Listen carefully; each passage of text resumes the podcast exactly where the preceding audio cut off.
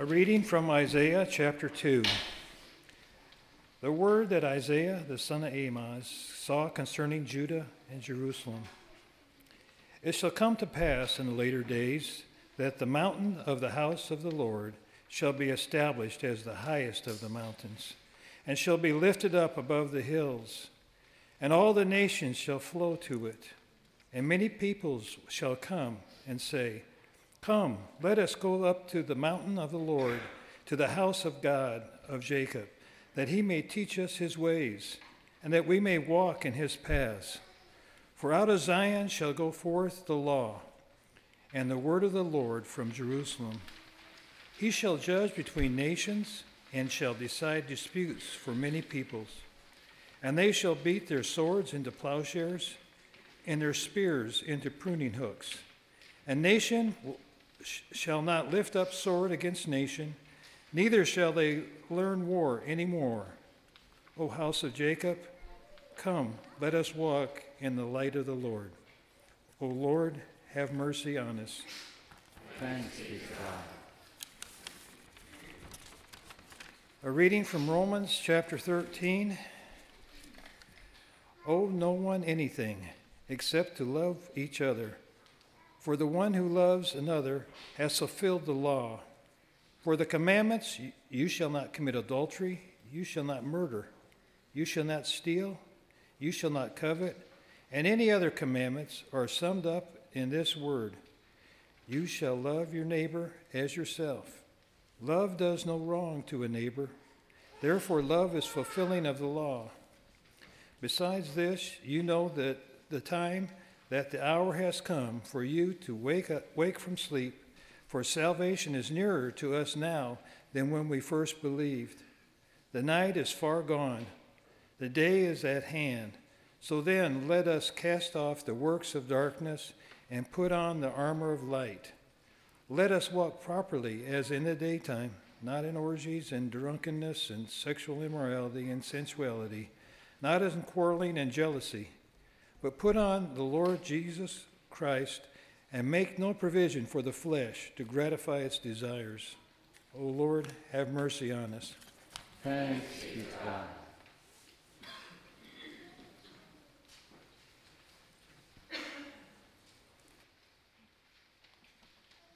Please stand for the reading of the gospel.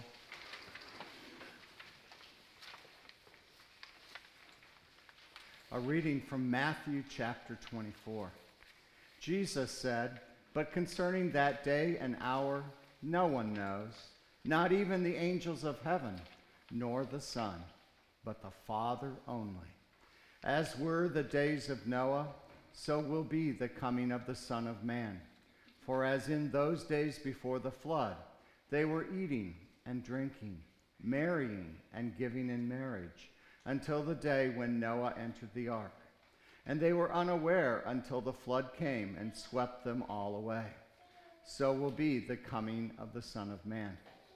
Then two men will be in the field, one will be taken and one left. Two women will be grinding at the mill, and one will be taken and one left. Therefore, stay awake, for you do not know on what day your Lord is coming.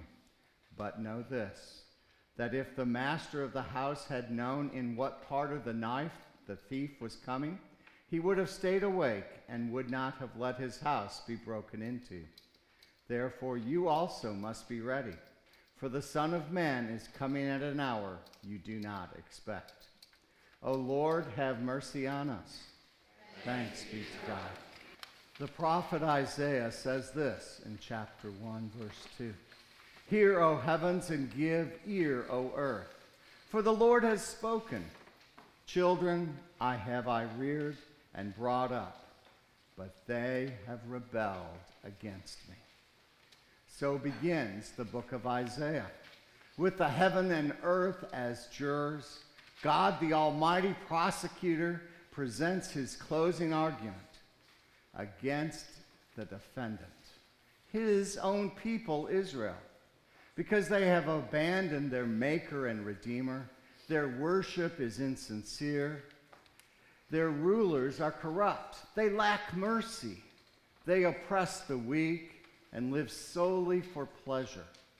Their rulers have done all things wrong, and the just are sentenced for what crimes they ever committed.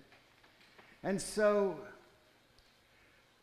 God says, Their land shall go desolate, and they shall be burned with unquenchable fire. Similar words of judgment and condemnation immediately follow our Old Testament reading today. In Isaiah 2, just moving a chapter forward, verses 1 through 5, we heard already that the prophet abruptly shifts to words of mercy and a description of even Israel's future glory. As it said, and we heard, it shall come to pass in the latter days that the mountain of the house of the Lord shall be established on the highest of the mountains. For out of Zion shall go forth the law, the word of the Lord from Jerusalem. Nation shall not lift up sword against nation, neither shall they learn war anymore. So, to those words of Isaiah, we pose our Lutheran question What does this mean?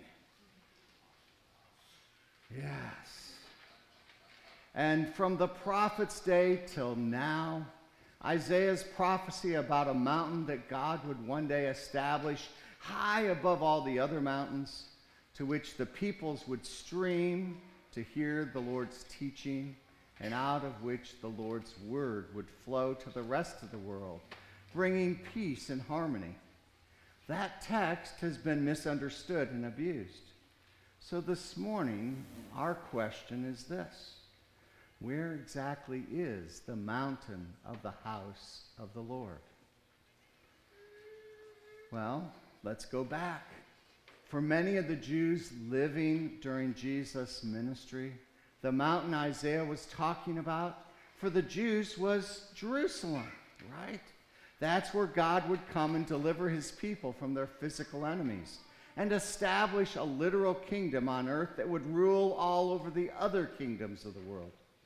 And so, convinced they were of this, they rejected Jesus, thinking he couldn't possibly be the Messiah, the one sent by God to bring about an earthly kingdom such as this, since Jesus did not bring glory, but a cross. He didn't bring political freedom, but he brought forgiveness. So, where then is the mountain of the house of the Lord? For the Christian millennialists, such as the authors of those Left Behind books popular a few decades ago, the answer is much the same as the Jewish one. They too believe the mountain of the house of the Lord refers literally to Jerusalem, and that one day before the resurrection of the dead, Jesus will come to set up there a central government and rule all the nations of the world for a thousand years. You see, the godly of the world will be in charge and the ungodly will be suppressed. Well, it's been a while. Have we seen that happen yet? No. No wonder our Lutheran forefathers rejected such teachings as Jewish opinions. If you want further information on that, go to the Augsburg Confession section 17. So, where is the mountain of the house of the Lord? Well, for modern day Jews, it's the land of Israel, right? That's the place. You all have to go there. That's going to be the central place. Everybody has to stream into Jerusalem. And you have to treat Israel as the exclusive possession of the Jews. Now remember, Gentiles were also converting to Judaism but that's not really a priority of Judaism. And basically, if you're a Gentile who converts to a Jew, you're still a Gentile. So, where is the mountain of the house of the Lord? Well, let's go a little bit further out. For Muhammad, the mountain was Mecca, and the center of the Muslim empire and the future capital of the world converted to Islam. But unlike the pleasing picture of peace that Isaiah paints, Islam has always been a religion of bloodshed. So, where is this mountain of the house of the Lord? Well, let's go to the time of the medieval popes. It was either Jerusalem, the holiest of the pilgrimage destinations, or it was Rome, the center of Christendom and the home of Christ's representative on earth, the Pope himself, right? Yet, unlike the voluntary streaming of people and the conditions of peace that Isaiah describes, the Pope sought to establish the kingdom of God by what? By force. We know this through the Crusades, through war, and during the Inquisition, through instruments of torture. Well, we've gone a lot around the world, haven't we? Through history. Where then is the mountain of the house of the Lord? A key to help us unlock this mystery is that phrase, in the latter days. You see, the error of the first century Jews and modern millennialists lay in thinking that the latter days refer to when the Old Testament believers looked forward to a way that still was in the future. But do you remember how the writer to the New Testament book of Hebrews put it? Long ago, and many times, and in many ways, God spoke to our fathers by the prophets. But in these last days, these latter days, he has spoken to us by his Son. Did you catch that? In these last latter days. Every day since Christ's resurrection and ascension until his second coming is one of those last days. There is nothing yet to be accomplished for our salvation between now and our Lord's coming. As St. Paul said in our epistle this morning, you know the time, that hour that has come to you from to wake from sleep. And so we are now living in those last days. Isaiah also spoke of people freely streaming to the mountain of the house of the Lord to be taught by God and to walk in his paths. So much for an earthly kingdom brought about by force arms. Remember what Jesus told Pontius Pilate? My kingdom is not of this world. Jesus said that from the days of John the Baptist, the kingdom of heaven instead of committing violence, suffers violence. And he warned against those who would try to take it by force. You see, the mountain of the house of the Lord is the place where God dwells and is enthroned and reveals himself to his people. The mountain of the house of the Lord is where God gathers his people around his word. In short, the mountain of the house of the Lord is here right now in this place. God's church, where two or three or more have gathered in his name.